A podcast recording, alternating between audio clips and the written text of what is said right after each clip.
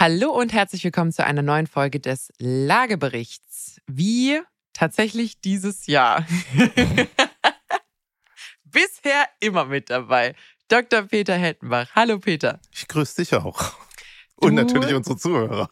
Du musst wieder einspringen. Vielen lieben Dank. Wir hatten einen äh, kurzen, kurz, äh, wie sagt man, Fristig. kurzfristigen, Dankeschön, kurzfristigen Ausfall äh, bei einem unserer Gäste. Aber du bist natürlich immer ready und immer fit, hoffe ich. Natürlich. Wir haben heute ein Thema, ähm, was ein bisschen, bisschen out of the box ist. Ähm, aber Aber, es geht um Immobilien. Es geht um Immobilien.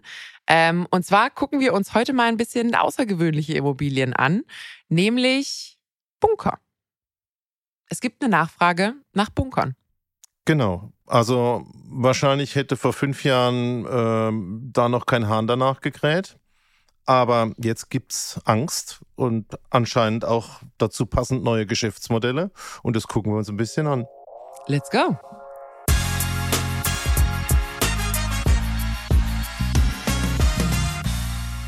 So, ich, ich, könnt, ich kann mir vorstellen, also ich habe gerade so richtig unsere Hörer im Kopf, wie sie joggen und spazieren und im Auto sitzen und dieses Intro gerade gehört haben und sich denken, jetzt, jetzt sind ihnen die Themen ausgegangen. Jetzt spinnen sie total. Jetzt spinnen sie komplett. Nee, aber es ist wirklich, ähm, muss man sich tatsächlich mal mit auseinandersetzen. Also nicht als, oh mein Gott, werden wir ab jetzt nur noch Bunker haben, aber äh, da tut sich richtig was. Und Weil- wir sind angesprochen worden. Die Idee kommt eigentlich Genau. nicht von uns, sondern das ist wirklich ein Anlass.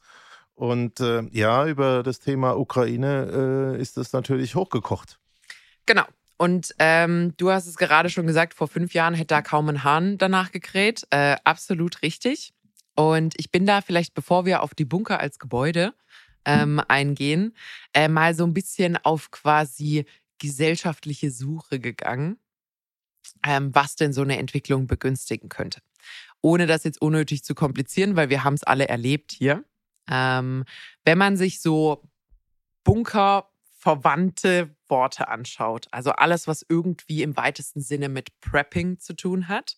Wer Prepping nicht kennt, kommt eigentlich aus den USA, kommt natürlich von to prepare, sich vorbereiten und beschreibt einfach eine Gruppe von Menschen, die aus welchem Grund auch immer, sie haben unterschiedliche Gründe oder unterschiedliche auf Dinge, die sie, auf die sie sich vorbereiten, sich auf irgendeine Art von ähm, jetzt nicht Weltuntergangsszenario, aber auf irgendeine Katastrophe vorbereiten, die es benötigt, dass sie aus ihrem normalen Haus ausziehen, dass sie zum Beispiel in einem Bunker leben, dass sie äh, Lebensmittel dort konserviert haben, dass sie Wasseraufbereitungsanlagen, Luftaufbereitungsanlagen, all so ein Zeugs haben. Das sind also Prepper. Gibt es unterschiedliche, unterschiedliche Arten davon. Und ich habe mir jetzt mal so ein paar Suchbegriffe rausgesucht, die so irgendwie rund ums Prepping, rund um die Notfallvorsorge irgendwie äh, sich bewegen könnten.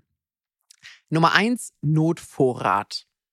So, das haben wir ja auch einiges gehört. Zwischendurch gab es sogar Empfehlungen von der Bundesregierung, dass man irgendwie Notvorräte haben sollte, so und so viel Trinkwasser, so und so viel Essen. Ähm, übrigens, da wäre ich total aufgeschmissen gewesen. Einfach mal so, so ganz am Rande. Also ich nicht, Essen ist für mich wichtig. Und das wäre auch das, was ich mit dem Begriff Prepping vor, äh, eigentlich verbinde. Essen vorbereiten. Ja, aber du bist ja auch eher so ein situativer Einkäufer, oder? Oder hast du einen Keller voller, voll, voll mit 100 Ah, ich Kilo komm- Kartoffeln, nee, 20 aber ich komme ja vom Land und äh, meine Wurzeln sind bäuerlich und ähm, ich habe äh, mit meinen Eltern immer noch einmal im Jahr eine Wurz geschlachtet. Ja, aber und das ist ja deswegen 100 bin Jahre ich, her. Dann bin ich das gewohnt, dass es Büchsenwurst im Keller gibt und dass es in der Tiefkühltruhe das zerlegte Schwein gibt und ich habe Vorräte, ja, aber immer. Okay. Wenn du jetzt beginnend heute nicht mehr einkaufen gehen könntest und wir sagen, das, was du kochst, muss nicht lecker sein, aber nahrhaft. Was glaubst du, wie lange packst du es autark? Zwei Wochen. Zwei Wochen. Okay. Ist aber, glaube ich, so der normale Vorrat von Menschen, die äh, bisschen was im TK haben und ein bisschen Reis und ein bisschen Kartoffeln und so. Zwei Wochen. Ihr seid aber auch nur zu zweit, du und deine Frau. Ich glaube, ich glaube, zwei Wochen würde ich auch noch hinkriegen. Es würde hinten raus, glaube ich. Viel Nudeln echt- wahrscheinlich. Nee, ich habe tatsächlich nicht viel Nudeln, ich habe viel Reis, aber ähm, ich glaube, hinten raus würde es ein bisschen weniger kulinarisch anspruchsvoll werden. Aber ähm, das, das, das ist ja auch nicht der Anspruch. So. Also, das sind Prepper. Du bist ein besserer Prepper als ich, aber kein guter, weil Prepper sind nicht für zwei Wochen vorbereitet, sondern auch mal für zwei Jahre oder drei Jahre Und es ist oder nicht vier das Jahre. nur das Thema Notvorräte. Das Genau. geht ja noch weiter. Genau, wir bleiben aber mal beim Thema Notvorrat. Ähm, ich habe mal geguckt, was die Google-Trends so sagen, wann die Leute nach Notvorrat gesucht haben. Und das ist äh, kein besonders angesagtes Thema normalerweise. Oh Wunder. Außer, und da ist es wirklich auf die absoluten Top-Suchpositionen in, in diesen Zeiten gegangen. Eins ist Anfang 2022. Erste News des Coronavirus. Und eins ist, 20. Entschuldigung, ja, Anfang 2020, sorry. Äh, erste News des Coronavirus. Und jetzt bin ich mir selber ein bisschen vorweggekommen, quasi vor genau einem Jahr. Nämlich als erst die Gerüchte losgingen, dass äh, Putin die Ukraine angreifen würde und als dann eben äh, dieser Konflikt in der Ukraine begann, gab es jeweils Ausschläge, Spitzen zum Thema Notvorrat ähm, auf Google. Weitere Begriffe, die übrigens äh, genau diese Muster folgen. Blackout, auch da Ausschlag 2020. Verhält sich aber jetzt im Jahr 2022 immer mal wieder ein bisschen rucklig, weil es natürlich auch immer mal wieder Thema ist. Ähm, also Blackout, ähnliches Muster. Dann haben wir Luftschutzbunker und Bunker bauen. Die fasse ich jetzt mal zusammen, weil die sich sehr ähnlich verhalten. Bei Corona nicht Thema gewesen. Ähm, zumindest in Deutschland nicht. US-Prepper haben sich ein bisschen anders verhalten äh, im Coronavirus, aber in Deutschland nur Anfang 2022, also als man wirklich Angst hatte vor Krieg. Und ähm, dann noch zu guter Letzt Prepping.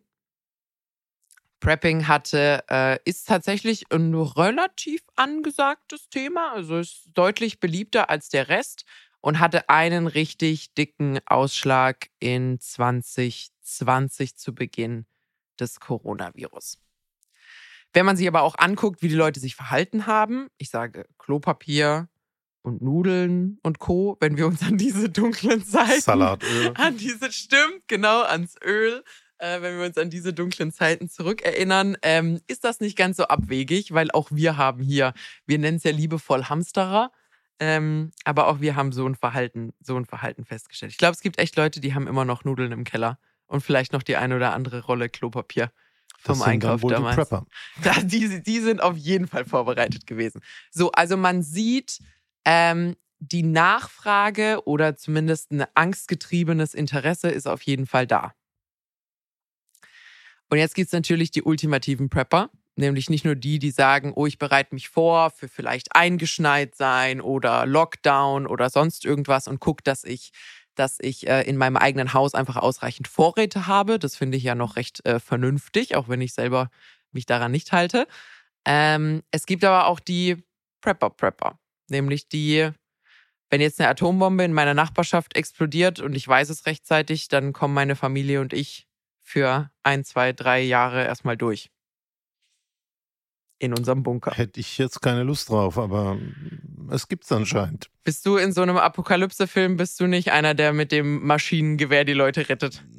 Du weißt ja, für mich ist das absolut kein Thema. Ähm, aber ich glaube, was man noch beitragen kann, äh, 2007 Mhm. bis zu dem Zeitpunkt hat die Bundesregierung auch wirklich auf Schutzräume geguckt und die vorhandenen erhalten Warum? und gesetzlich. Ach so. Und 2007 ist das im Prinzip aufgegeben worden. Und dann gab es auch erstmal das Thema, dass man sich nicht mehr drum gekümmert hat. Zweitens, dass man zum Beispiel auch Bunker verkauft hat. Und drittens, dass man auch beispielsweise Bunker als Bürogebäude und Hm. Luxuswohnungen umgenutzt hat. Nachtclubs etc. Also das hat das Thema äh, bei den Menschen, die sich vorbereiten wollen, natürlich noch ein bisschen geschürt. Der Staat kümmert sich ja nicht mehr um mich, jetzt muss ich das noch selber tun. Mhm. Und ich glaube, zusammen mit diesem ganzen Thema Angst, was da einfach gesellschaftlich jetzt äh, hochkommt, ähm, gibt es dieses Thema und für mich ist es einfach ein Geschäftsmodell, was da jetzt wieder hochgekocht wird. Zumal man braucht sich ja gar keinen eigenen Bunker bauen, man kann ja einfach umziehen, ein bisschen südlicher. Die haben noch Platz, habe ich gehört. Und Was ist denn für dich im Süden? Die Schweiz. Ach so. ist das Süden oder das Südwesten? Ja, ja also, also ähm, aber die, die Geschichte ist absolut äh, lustig. Ähm, ich habe ja auch ein bisschen recherchiert, obwohl du ja die Google Queen bist. Mhm. Weißt du, wie viele Bunker es in Deutschland gibt? Zu wenig. 500 Stück. 500? Also fünf mit zwei Nullen dran. 500. Mit 500.000 Plätzen. In Summe, also 1000 pro Bunker. Genau. Okay. Und wir haben ja 82 Millionen Menschen, also die Chance, dass du einen Platz kriegst, ist relativ gering. Also wenn ich dir ein bisschen Angst machen will, weil ich jetzt äh, Bunker verkaufen möchte, würde ich sagen, lieber heute anfangen wie morgen. Du musst auf dem Weg zum Bunker nur 15 Leute ausschalten, dann ist Platz für dich hier.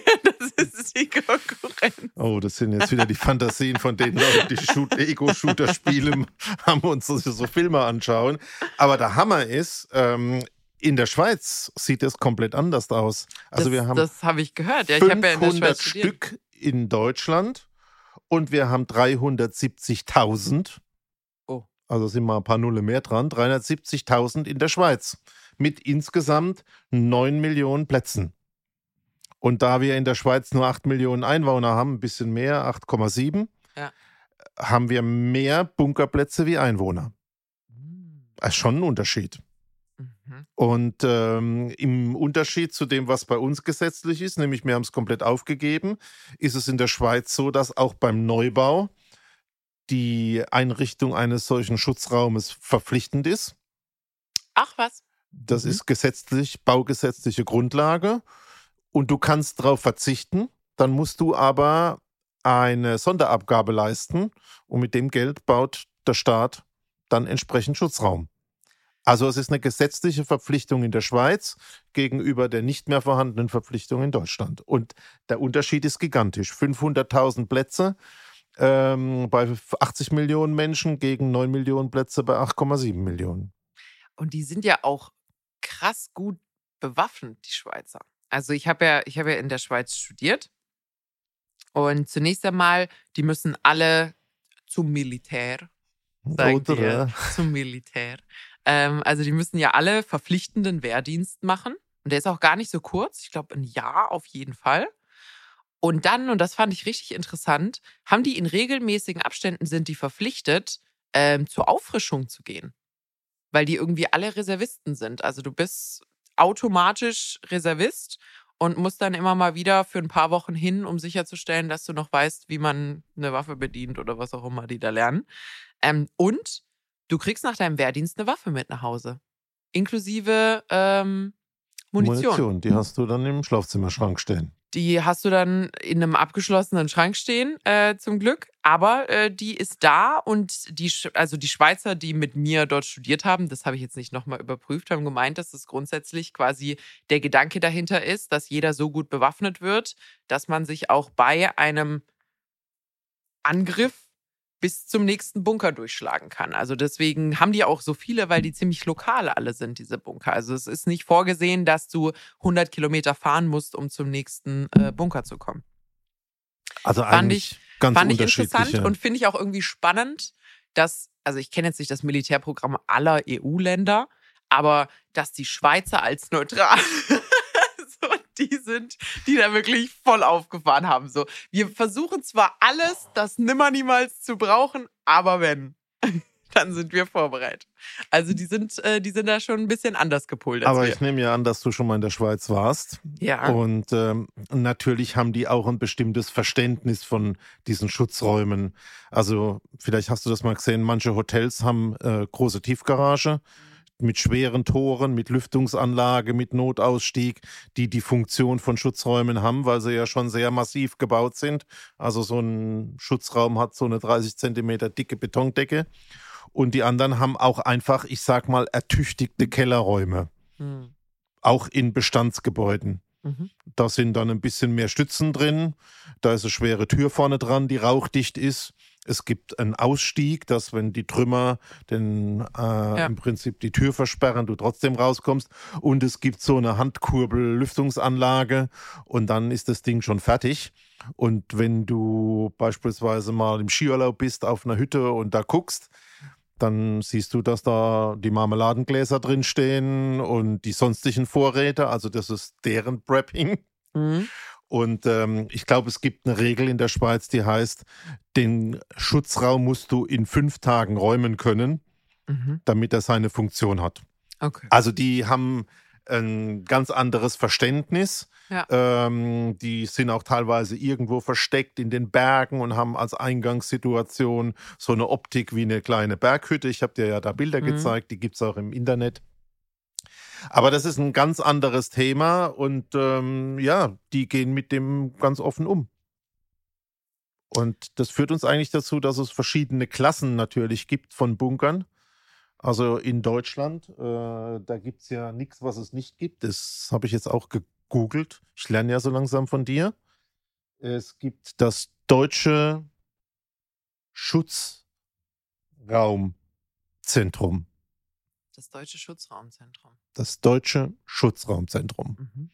Da kannst du alles nachlesen und auch unsere Zuhörer. Und es gibt drei Bunkerklassen, A, B und C. A sind die schlimmsten oder die äh, extremsten mit dicksten Türen und dicksten Wänden und äh, dicken Decke. Mhm. Und C ist noch relativ einfach. Ähm, aber das Thema ist wohl so, dass es da sogar einen Zentrum, eine Organisation dazu gibt. Hm. Eine Organisationsstruktur. Gehen wir da aber nicht zu sehr in die Politik. Ähm, wir waren ja auch da mal zu erschließen, ähm, ob es eigentlich jetzt gerade wirklich Leute gibt, die sich Bunker kaufen. Weil du hast ja jetzt erklärt, also wer die Schweiz kennt, der weiß, in der Schweiz kümmert sich der Staat. Und wenn man jetzt mal schnell ergoogelt hat, und ich gehe davon aus, dass es nicht besonders schwierig war, herauszufinden, wie viele Bunkerplätze es in Deutschland gibt oder gäbe, ähm, und vielleicht auch die Tatsache, dass keiner von uns jemals eine Einweisung bekommen hat, wann und wo der nächste Bunker ist. Also es ist nicht so, dass man sich anmelden geht, wenn man umgezogen ist und Teil der Mappe ist irgendwie der nächste Luftschutzbunker. Ähm, Scheint es ja Leute zu geben, äh, die sich da nicht ausreichend vom Staat versorgt fühlen. Und äh, vor allem, wenn es dann natürlich auch ausgelöst wird durch Situationen, in denen Angst ein Stück weit berechtigt ist, muss man an der Stelle sagen, oder die zumindest für Unsicherheit oder Unruhe sorgen, ähm, Gibt es jetzt also Leute, die sich zumindest mal danach umschauen? So. Was kostet denn so ein Bunker? Genau, das ist ein Punkt, aber ich wollte mit meinen Klassen ABC, also ganz massiv bis leicht äh, ertüchtigt, ähm, einfach auch mal auf das Thema Kosten äh, mhm. eingehen, mhm. weil jetzt bist du ja natürlich in der Situation, äh, ich habe manchmal auch Angst. Äh, die Frage ist, ob ich genug Geld habe und genug Zeit, Angst zu, äh, mhm. zu haben. Und ähm, wenn du einen halbwegs vernünftigen Bunker neu bauen willst und eigentlich kannst du nur im Prinzip neu mhm. bauen oder anbauen, dann bist du in der Größenordnung um 150.000 Euro. 150.000 Euro. Und da reden wir ja nicht über das, was wir in den amerikanischen Filmen sehen, wo da so Sessellandschaften sind und mm, große und Küchen. Sieben Flure, die irgendwo hin Ganz genau, gehen. mit irgendeinem Trakt, wo die ja. Vorräte für mehrere Jahre sind und all diese Geschichten, plus ein Stromgenerator und solche mm. Dinge. Also 150.000. Wir reden ja viel über Baupreise und steigende Baupreise. Also auch jetzt wo die Finanzierung so schwierig ist, nochmal 150.000 Euro extra drauf zu packen und zu sagen, das ist mir meine Angst wert, ist ein Fragezeichen. Eigentlich muss man eher sagen, kann ich mir das leisten? Also zunächst einmal, du hast gerade gesagt, also das ist nicht irgendwie so ein, so ein Bunker, der dann am Ende so ein Gebäudekomplex unter der Erde ist, sondern vielleicht für euch auch, Bunker sind häufig auch eigentlich ein Modul Sachen mehr oder weniger. Also je nachdem, in den USA ist es häufig so, dass die auch so vorgefertigt, also es gibt Fertighausbunker.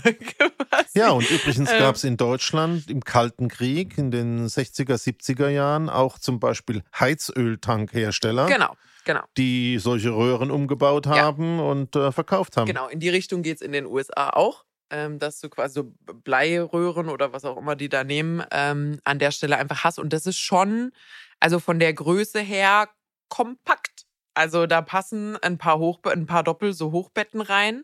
Ähm, und dann schaut man, dass man da irgendwie noch so eine kleine Nasszelle irgendwo dran hat und dann wird da Gerätschaft dran gepackt mit Luftaufbereitung äh, und Wasseraufbereitung und das war's dann auch. Also da stehst du drin als normal großer Mensch und deine Hand kann relativ easy die Decke berühren. Also Komfort genau, ist Genau, und bei den Schweizern ist es zum Beispiel ein Quadratmeter pro Person.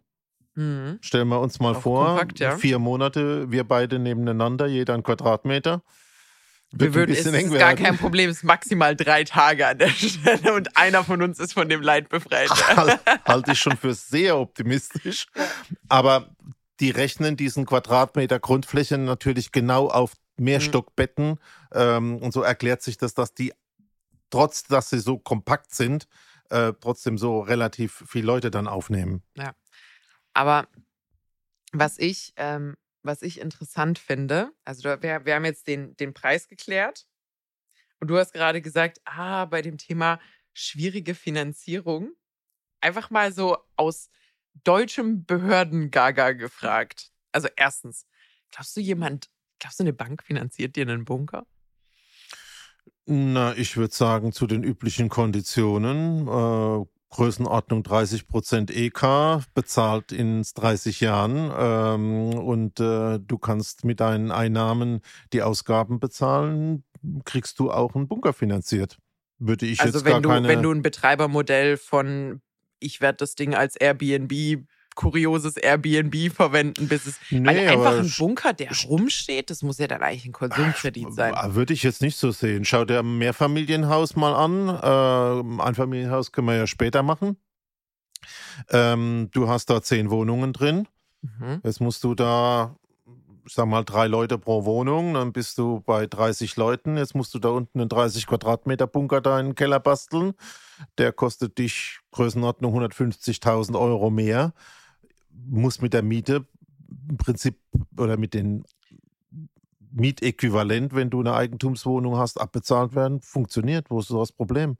Aber das wird ja jetzt, das wäre ja eher der Randfall, dass man das bei einem Mehrfamilienhaus macht. Ich denke, also in wenn, der Schweiz, wie gesagt, nicht. ja, aber da ist es ja staatlich, staatlich ja. verpflichtend. Ich glaube, in Deutschland wäre der Use Case eher jemand, vielleicht auch eher ländlicher unterwegs, der den Platz hat, hat sein Einfamilienhaus oder ihr Einfamilienhaus Fläche und würde gerne jetzt im Garten, so wie in den USA, was ausgraben und da kommt ein Bunker rein. Ich glaube, es kommt darauf an, dass du das Geld hast, dass du dich, dir das leisten kannst und deine Rate bezahlen kannst. Also okay. ähm, wenn du dir Einfamilienhäuser anschaust, ich vergleiche die ja auch mal gern mit BMW, Mercedes oder Porsche fahren. Ja. Ähm, du kannst auch mit einem kleinen Fiat äh, zur Arbeit fahren. Da ist halt ein Unterschied im Image. Ja. Und ähm, wenn du das Geld hast, kannst du es machen. Also.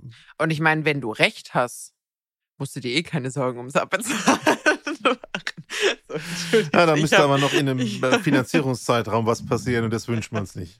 Also, so, also, ich glaube schon, und da willst du ja wohl auch drauf, dass es ein Nischenthema ist. Zweite Frage. Baugenehmigung.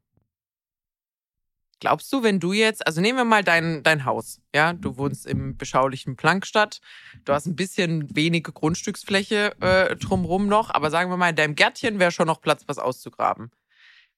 Was ist das Baugenehmigungsverfahren für einen Bunker? Ist das normal? Also als allererstes Mal drauf? ist es ein Gebäude und du brauchst eine Baugenehmigung. Punkt. Ja. Und wenn du eine Baugenehmigung haben willst, musst du dich nach dem Baurecht kümmern. Das setzt sich zusammen aus dem Bundesbaugesetz, da sind wir nicht, aus den verschiedenen Landesbauordnungen, da sind wir auch noch nicht, oder unten aus den sogenannten Bebauungsplänen. Und wenn du in den Vorgaben des Bebauungsplans bist, also in diesem Fenster, wo du bauen darfst, mhm. die Baumassen, entsprechend alles einhältst, die Bauhöhen, selbstverständlich, da würde das nichts dagegen sprechen. Ein, ein, Keller einfach, oder?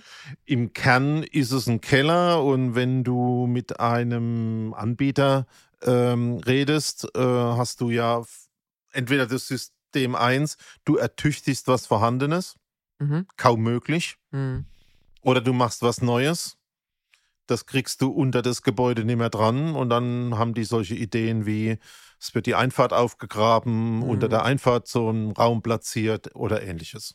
Mhm. Wieder als Raumzelle, die wird dann weitestgehend ja. vormontiert gebracht. Ähm, aber ja, Baugenehmigungen gut so ginge. Die guten Nachrichten an der Stelle vielleicht ist, äh, es ist kein besonders deutsches Thema, das Thema Bunker bauen. Zumindest von dem, was sich recherchieren lässt. Also wir haben ein bisschen mehr in der Prepper-Bewegung und wir haben ein bisschen mehr in der Nachfrage. Und ich denke, je nachdem, wie lange auch dieser Ukraine-Konflikt noch, noch anhält, wird bestimmt auch die Regierung sich mehr damit konfrontiert sehen, dass die Bevölkerung fragt, du sag mal, also wir sind ja alle glücklich, dass es nicht nötig ist, aber wollen wir mal darüber reden, was wäre, wenn? Also könnte man, könnte man wahrscheinlich darüber reden, aber so die Prepper, die private Bunkerbaubewegung ist bei uns weniger angekommen, glücklicherweise. Ja, also ich glaube, ähm, und Leute, die dieses Geschäftsmodell äh, verfolgen, die mhm. sagen natürlich, der Staat wird reagieren. Mhm. Es wird wieder kommen. Mhm. Sei rechtzeitig dabei. Mhm. Das, ist jetzt, das ist jetzt nämlich eigentlich der zweite ganz große Punkt, äh, den man zum Schluss einfach mal ein bisschen, also eigentlich sehr kritisch beleuchten sollte. Also wir haben hier und da ein bisschen Humor drin gehabt in dem Thema, aber ähm, was ja nicht zu leugnen ist, ist, da ist echte Angst dahinter. Also da ist echte Angst also, dahinter. Das wäre auch mein Fazit. Es äh, muss jeder für sich seine Komfortzone finden. Wir ja. haben uns vorher unterhalten. Wir sind hier in einem denkmalgeschützten Bahnhof mit 60 Zentimeter dicken Wänden. ich sagst, weiß, wo ich hinkomme, wenn was Und äh, ey, aber wir hatten, wir hatten wirklich so einen Stasi-Keller. Ja. Wir haben ja das Gebäude ist ja 1870 gebaut Ei. und äh, wir haben 2006 gekauft und dann, es gibt schöne Fotos. Und da unten gab es wirklich diese Luftschutztüren Ui, mit so ganz schweren Metallschlössern. Und da gab es auch, es war wirklich absolut horrible. Mhm. So den kleinen Tisch mit so einem Telefon drauf. Ach, also, äh, oh das erlebst du. Okay. Und ähm, was auch war, was vielleicht manche noch kennen, die in Berlin oder in Hamburg sind, die Keller von nebeneinander stehenden Gebäude sind verbunden. waren über mhm. ein im Prinzip Krabbelloch miteinander verbunden, mhm. sodass also zumindest, wenn bei dir das Treppenhaus verschüttet war, du zum Nachbar rüber konntest und freigehen konntest. Mhm. Also das hat es im Krieg auch gegeben und ähm, diese zugemauerten Öffnungen, die gibt es manchmal noch, die kann man noch anschauen. Mhm. Aber ja. es ist also nochmal ganz, für mich ist es jetzt kein Thema, ja. Ähm, aber ich möchte es nicht ins Lächerliche ziehen. Es gibt Leute, die haben Schutzbedürfnis ähm, und das ist eben größer. Und da muss die auch, müssen die auch was tun. Und die haben ja aus meiner Sicht die Möglichkeit, zwischen der, ich sag mal, Klasse 1 Hochsicherheitstrakt bis C ein bisschen aufqualifizierter Kellerraum, mhm. äh, noch einmal mit einer rauchdichten, schweren Tür, mit einer äh, Möglichkeit nach draußen zu kommen und einer Lüftungsanlage und ein paar zusätzlichen Stützen, ähm, das Ganze auch ein bisschen einfacher abzuarbeiten. Mhm. Ja, also unterschreibe ich so 100 Prozent. Ich würde es noch ergänzen um eine Sache, nämlich Angst ist ein guter Geschäftstreiber. Das heißt, ähm, da ist jetzt natürlich auch äh, eine gewisse Industrie auch dahinter entstanden, hinter diesem ganzen Prepping, die Wasseraufbereitungsanlagen, Luftaufbereitungsanlagen, Filter, Dieselgeneratoren, alles Mögliche anbieten. Auch auf so Webseiten, die quasi Notfallvorsorge, Punkt, was auch immer und so. Also nicht irgendwie sowas wie Hobby-Equipment, sondern schon wirklich sehr SEO-optimiert auf dieses Thema sind. Ähm, übrigens, ähm, kennst du den Wendler? Den, ja. So, der ist ja in die USA aus, äh, ausgewandert, ist jetzt sehr äh, aktiv so auf Telegram, Quer, Querdenken, Verschwörungsthematik. Der macht auch sehr stark Werbung für so Prepper, Katastrophen-Equipment, also so Nahrungs-, so Militärnahrungszeug und, und was 50 Jahre haltbar ist und all so ein Krempel. Also da darf man, da muss man wirklich gucken. Aber was natürlich auch noch wichtig ist, wenn du so eine Investition machst, ja. ist es ja damit nicht getan, sondern du musst das Ding ja richtig unterhalten. Du musst schauen, dass die Technik in Betrieb bleibt. Und in der Schweiz, das war ja unser Referenzthema, mhm.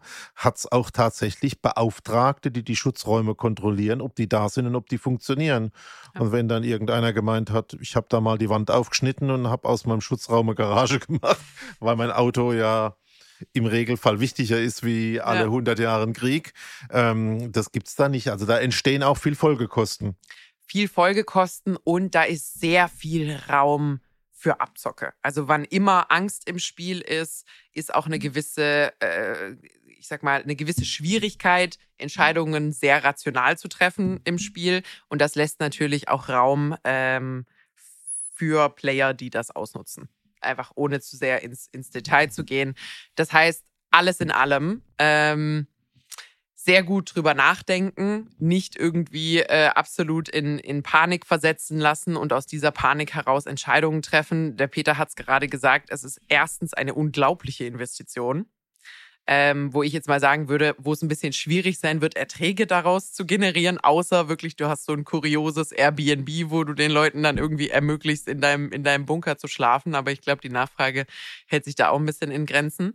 Ähm, und es hat, es ist eine wahnsinnige Verpflichtung einfach für die Zukunft, äh, das Zeug irgendwie am Laufen zu halten, die Nahrung, die man drin hat, auszutauschen, das Wasser auszutauschen, all das Zeug, was man da irgendwie so hat. Also ähm, zusammengefasst, wir sehen nicht den nächsten Bauboom in Bunkern. Ähm, nichtsdestotrotz, zumindest wenn man über den Teich in die USA guckt, äh, Prepper-Branche groß im Kommen. Also jährliche grob Verdoppelung des Marktpotenzials. Äh, jetzt natürlich auch getrieben durch die Situationen, die wir hatten, darf man vielleicht nicht vergessen. Aber ähm, die Branche ist da. In Deutschland ein bisschen weniger. Wir sind eher auf Nudeln und Klopapier und Olivenöl spezialisiert gewesen. Oh, ich glaube, ich kaufe mir jetzt einen Schokoriegel. Ja, ich finde, ich finde, du vielleicht, vielleicht gucken wir mal, es gibt doch diese Militärnahrung, die dann auch irgendwie so 15 Jahre hält, die man nur so mit Wasser anmischen kann oder so Astronautenzeug. Das, das könntest du dir mal beschaffen. Das ist doch komplett durchstandardisiert. Kannst du mal ein bisschen dein, dein Essensthema durchoptimieren. Ich habe ja mal mit Astronautennahrung äh, experimentiert, weil es mich einfach interessiert hat. Ich bin ja vom, mich auch sehr überrascht, wenn nicht, ja. Vom Kern her neugierig. Und die entziehen ja das komplette Wasser, ja. damit man nichts da hochschießen muss an Gewicht. Ja. Du warst anwesend. Ich habe mal Raumnahrung serviert. Was? War ich, was? Ey, das, war, das ist jetzt aber kein Witz. Das war am 22.02.22. Ach so, ah ja, okay, aber nicht zubereitet. Ja, ja, ja, ja. Die stimmt. Zubereitung erfolgt im Mund. Durch dieses Gefühl, dass das gesamte Wasser, was in deinem Körper ist, Aber du weißt, dass man da, dass man da vorher Wasser noch mit zutun muss, ne? Nee, Nicht? das war was, was man so lutschen musste. Aber oh, äh, ich jo. kann nur sagen, auch das ist für mich kein Thema. Okay. Es ist kulinarisch nicht empfehlenswert. Und da wir nicht zum Mond fliegen, ist das für mich auch kein Thema. Naja, gut. Aber also die echten Astronauten haben aber eigentlich ganz solide Nahrung. Also so, ich, ich liebe ja so Weltraumvideos. Wenn ich dann, ich habe dir vorhin erzählt, info, meistens läuft irgendwelches YouTube-Zeugs, während ich am Aufräumen bin. Und die haben eigentlich ganz geile Nahrung. Die können sich sogar Zeug wünschen. Und dann können quasi diese Köche slash Biologen, Molekularmenschen, die sich da dann in diesen experimentellen Küchen darum kümmern, könnten sich da mal damit auseinandersetzen, wie man so einen Schoko-Brownie in, äh, in Pulverform versetzt, damit der dann mit Wasser angereichert werden kann und wieder nach was schmeckt. Finde ich auch spannend. So, Bunker over. Yes. Also Angst ist ein Thema, das muss jeder auf sich zuschneiden. Achtung, Geschäftemacher, jetzt gerade, glaube ich, ein großes Thema, muss man aufpassen. Aber was würdest du, was würdest du jetzt sagen, wenn, wenn gerade so einfach abschließend, wenn ich jetzt neu bauen würde und man sagt, zwischen quasi einem normalen Keller und etwas, was als Bunker taugt, zumindest so in der Kategorie C, liegt ja nicht so viel. Würdest du sagen, dass es Sinn ergibt, ein bisschen mitzudenken? und zu sagen, okay, wenn ich da noch eine Tür reinhau, funktioniert das. Und da sind irgendwie vielleicht Löcher gelassen zum Thema Abluft und Zuluft oder wie auch immer. Und äh, dann ist das in Ordnung, aber alles in allem ist es trotzdem ein Keller und eine Garage. Oder glaubst du, es ist wirklich absoluter ähm, also aus rationalem Sinne für die breite Masse wirklich Humbug, das überhaupt irgendwie im, im Kopf zu haben. Nee, ich finde den Schutzraumgedanken, den die Schweizer haben, wirklich gut. Und ähm, was mich viel mehr umtreiben wird, ist ja, du hast ja vorhin gesagt, äh, immer wenn Ängste sind, äh, ist das Thema auch ganz oben.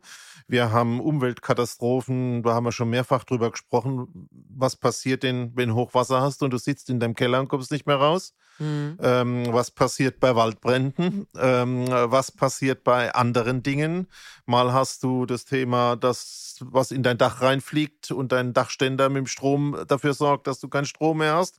Dann hast du Wasser im Keller und die Stromversorgung ist mal unterbrochen. Ich glaube, es muss man einfach ein bisschen ähm, in mehrere Richtungen denken, aber im Prinzip den Keller vorzubereiten, dass es einen zweiten Ausgang gibt, dass die Türen ein bisschen verstärkt sind. Jo, und dann kannst du da dein Marmeladeglas da reinstellen und dann ist ja auch gut.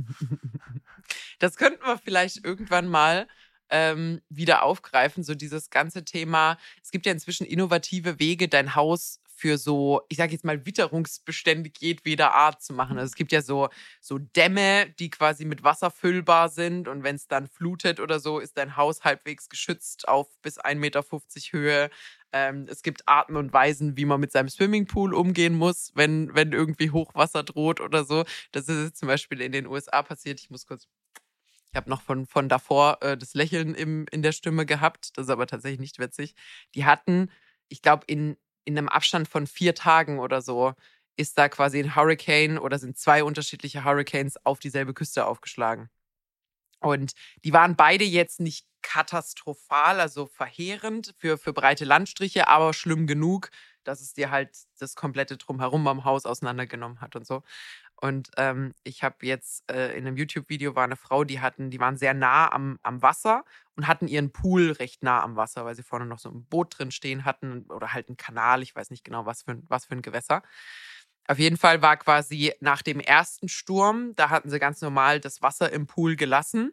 Das ist übrigens auch das, was man machen sollte, weil äh, wenn ihr euren Pool, Pool leert und das Grundwasser erhöht sich, dann poppt der euch quasi einfach wie so ein Bötchen aus der Erde und ist hin. Das macht er also bitte nicht.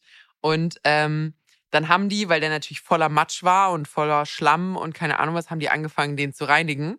Und als sie gerade mit der Reinigung fertig waren, kam dann quasi Wirbelsturm Nummer zwei. Und das ist genau das passiert, was ich gerade gesagt habe, nämlich der ist wirklich einfach äh, aus der Erde rausgeploppt, weil das Wasser den hochdrückt und der ist halt dann wasserdicht per se äh, und schwimmt halt dann leider. Aber das können wir uns vielleicht mal für, für, eine, andere, für eine andere Folge vornehmen. So kleine Dinge hier und da, die man berücksichtigen kann, äh, damit man jetzt nicht den absoluten Albtraum hat, wenn es wenn es mal ein bisschen nasser oder ja, ein bisschen Hobby, arg kalt oder sonst irgendwas mein wird. absolutes Hobby ist nicht schwimmen. Also nicht, aber dann müsstest du ja totaler Fan sein, das Wasser von deinem Haus fernzuhalten. Bist du ja Experte bis dahin. Sehr aber schön. ich glaube, das reicht zum Thema Bunker.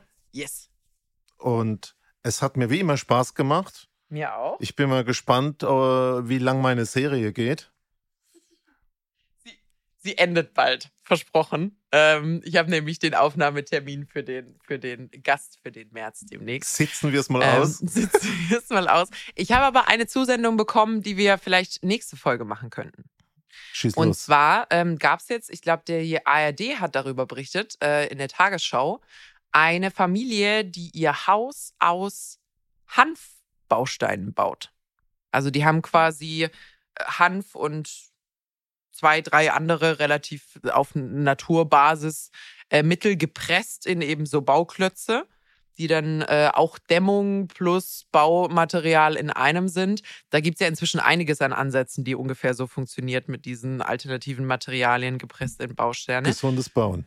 Ähm, und nach aktuellem, nach deren aktueller Berechnung hat tatsächlich quasi dieses Haus im Bauprozess eine positive CO2-Bilanz.